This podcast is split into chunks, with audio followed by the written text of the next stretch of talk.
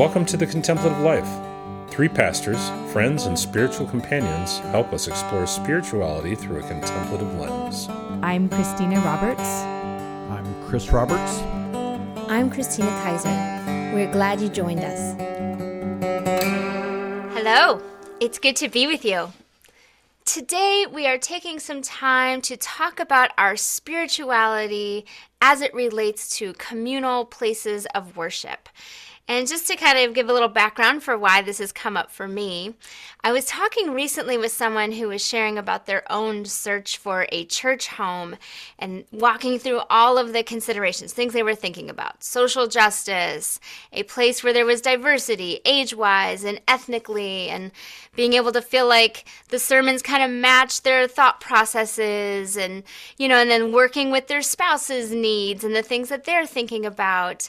And as I had walked away from that conversation, I found myself wondering kind of about the whole landscape of what we're talking about in general, just spirituality and how people are connecting with it.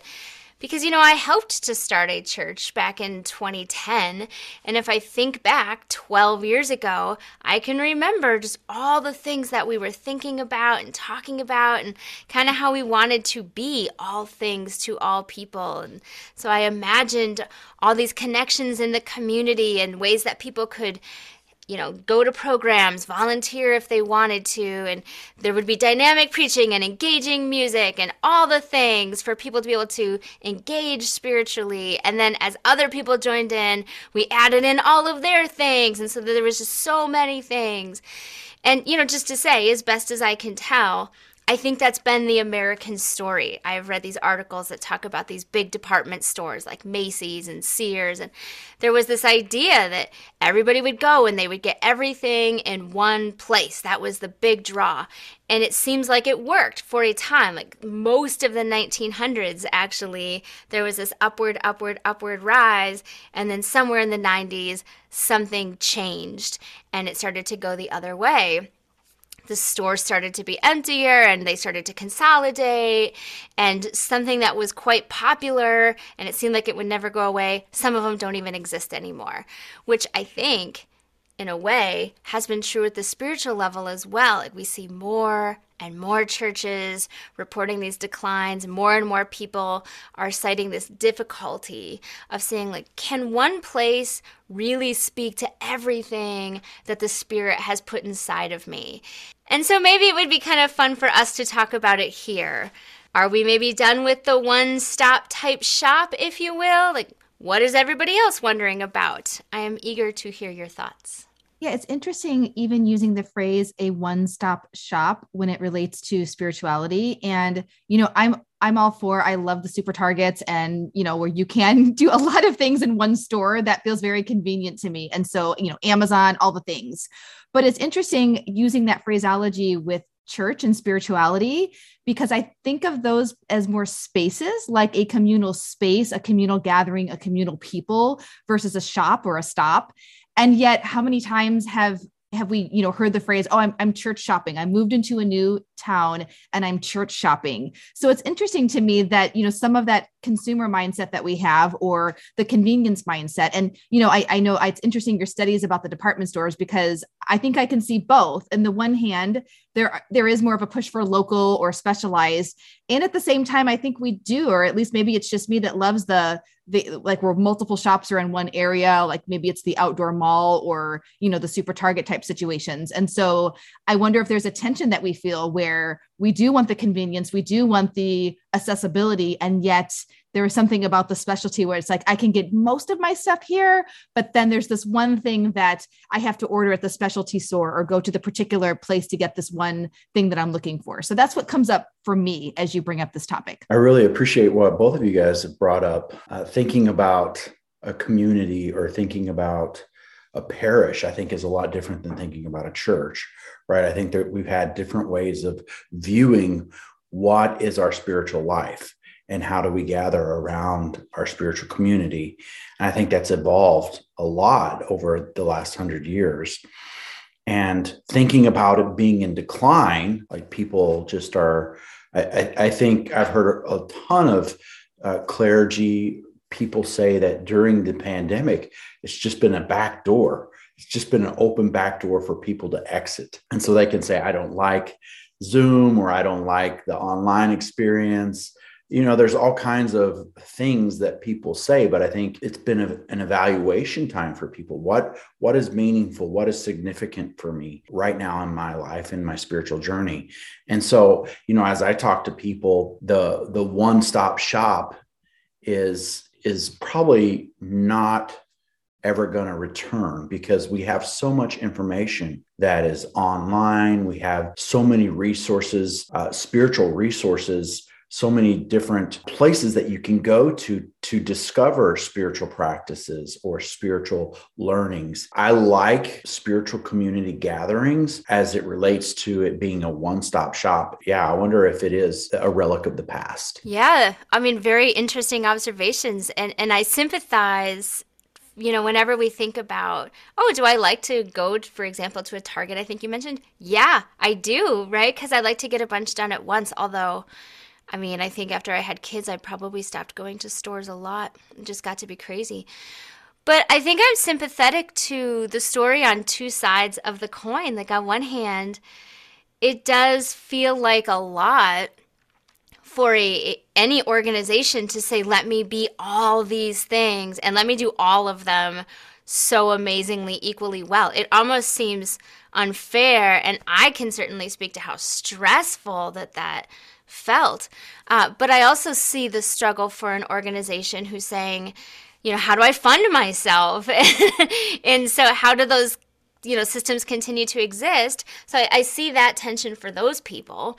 And then on this other side um, if one is to be compassionate and loving towards the needs of another human is it okay to be able to say like i'm gonna go here be- and do like you know protesting or uh, mercy ministries to my community and then i'm gonna come over here because i have a you know a child and i want to nurture all of that. I'm gonna go over here because they really lean into this contemplative stuff and I'm curious about that or they they have an amazing band. I mean, I used to get so ruffled about you can't just go somewhere because they have a great band. How not fair would that be? But can we can we embody that? Can we offer this more compassionate embrace of people and that ability to move around? Can we shift culturally? Like I don't know. So I think something that comes up for me is indeed you know me being a, a, person as well who has sort of had a mosaic approach to my spirituality in recent years where i do recognize that maybe the bulk of my spirituality comes from this particular place but certainly there are other places where i am going to supplement or to get things that the primary community can't supply for me and so there's an awareness of that I wonder though, how does that translate into like where commitments lies, where the community is? What does it mean to you know to take am i giving back and so you know even this you know every year we look over our finances and so in January, it's like, you know what, I'm receiving a lot from this organization and this organization. And so I actually want to give some money towards them because I haven't done that before. And I really am benefiting spiritually from them, even though I wouldn't consider them maybe my primary spiritual source, that that became important for me to kind of be part of that you know community and, and, and, giving in that way. Or maybe it is showing up for for something that you know normally I, I, might not but they they are needing a volunteer if i live locally and, and i'm receiving from something local. So i think that comes up for me is like where does the you know the give and take relationship happen when we are maybe having more of a mosaic approach to our spirituality? I think one of the things that comes up for me is I, th- I think when we think about our spiritual lives, sometimes what happens is we have a longing for what was. In my own life, I was in a modern monastic community that really helped form my faith. And the amount of community that I got in in my young spiritual life was I mean, it was just like daily. It, it happened hourly. I know a lot of people within that community that are no longer with that community. And there's this longing for what was. And I think a lot of people are experiencing that a longing for for a spiritual life that was maybe a past thing. And it's really hard to make our way forward because our eyes are behind us rather than what is going to be life giving in the future and how can I find meaning and purpose and connection and how can i do social justice how can i give back and so for me I, I think that's a that's a huge question is how do i keep my eyes uh, forward rather than having a longing for what was in the past. Yeah, these are both really important things to name. Right? This this need for a community. It seems to actually continue to exist in all these conversations about as I'm looking for, and I'm going to use another one of those consumer terms again, right? The spiritual goods, right? As I look for the goods, how do I get the community if it's all over? So, Christine, I love what you're naming around okay, can I invest in this community? What does it look like for me to invest in multiple communities? And maybe there is a shift, but that's still meaningful. And at the same time, um, Chris, what you're naming, this need to look forward, to look outward, and to see new possibility.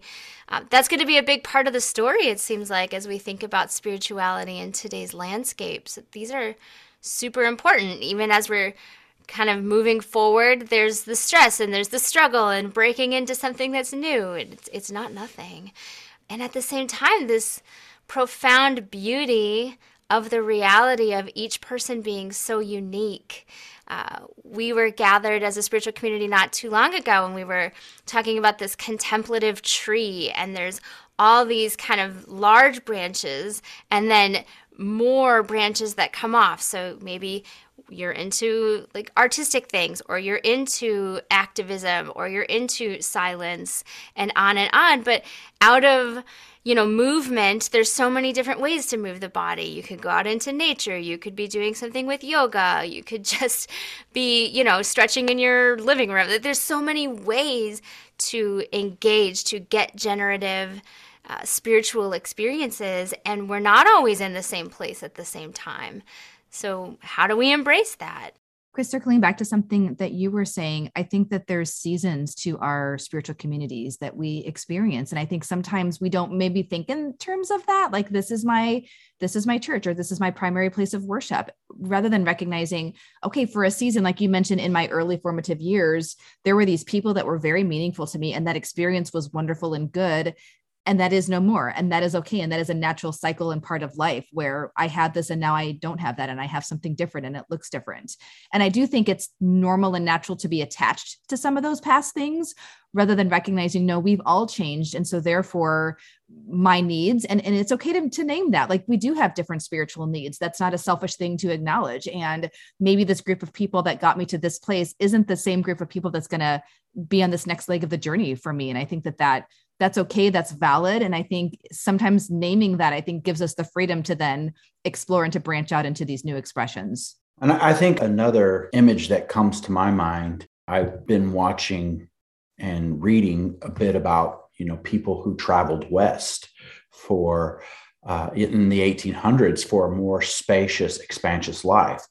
And you know i think they they're leaving behind one life and they have a vision for another life. In order to get there, they have to they have, they have to rough it across thousands of miles. And I think this vision of what it is that they're they're longing for propels them to make this journey. And I think a lot of people are kind of in that space of they're leaving behind this old life and they have a vision for this new life and they don't know exactly what it means to have this new life they're just on this journey they're on spiritual journey and they're trekking across landscapes to try to get to this new place and i think for me that's helpful a helpful image as I think about people's spirituality and how they want to move forward in life. That is a really beautiful image, just needing a little space.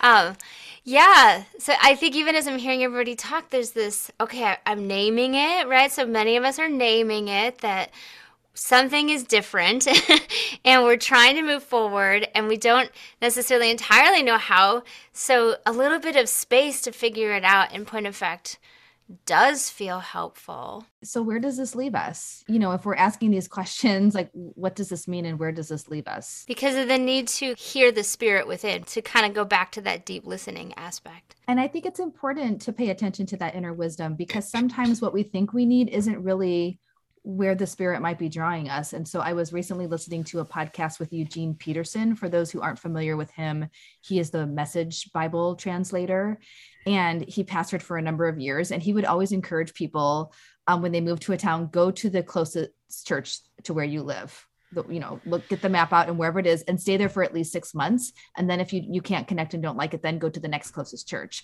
rather than going based on well, what do i think i need? And i like this style or whatever. And really to commit to that that people because they are part of the body of christ and you can learn from them.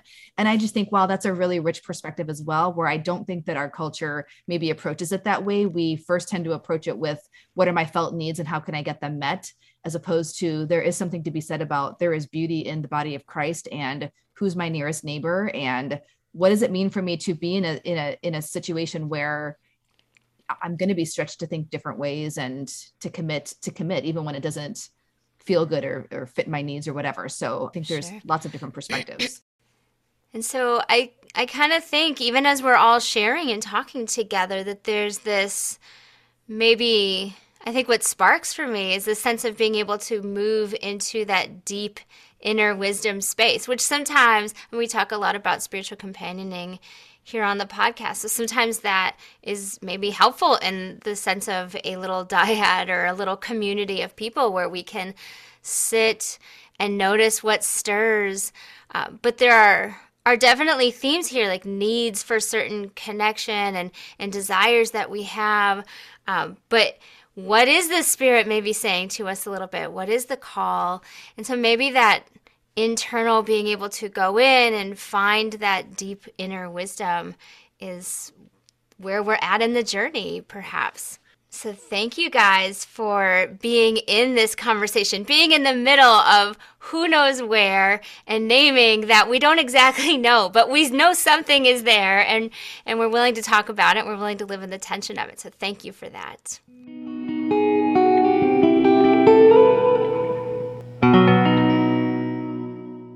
Now we are going to transition to the part of our podcast where we talk about what we are into this week. So, what are we into? Well, I have been into uh, deep diving into the most comfortable walking, hiking, running shoe. And so, uh, those that know me, whenever I want to research something, I really go on a journey of discovering all the possibilities. And so I've been researching what is the most comfortable hiking running shoe. And I've ordered it and it is going to be showing up on my doorstep today. I am into running shoes. And uh, yeah, hopefully this will make my life better, make my feet more comfortable.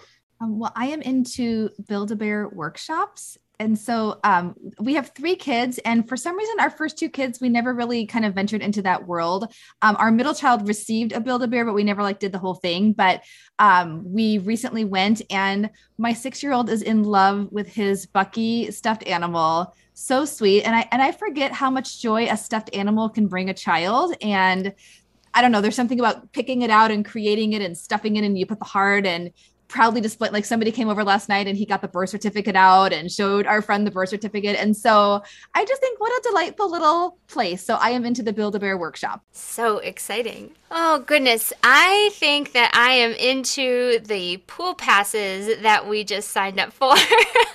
Because it has been sprinter in central wisconsin for weeks now. Like there's no spring. It's some sort of hybrid experience. And um, we had a new kind of water park open in our town last year. We only got to go once. So I'm so excited. I've even started like my husband's swim trunks are like 20 years old. We got new swim trunks. We're going to do this thing all the way. So that is what I am into. Well, thank you everyone for joining us today. If you enjoy listening to our podcast, we do invite you to sign up for our bi weekly newsletter. You can also find other resources on our resources tab. It's all available at thecontemplativelife.net. Thanks so much. We'll see you later.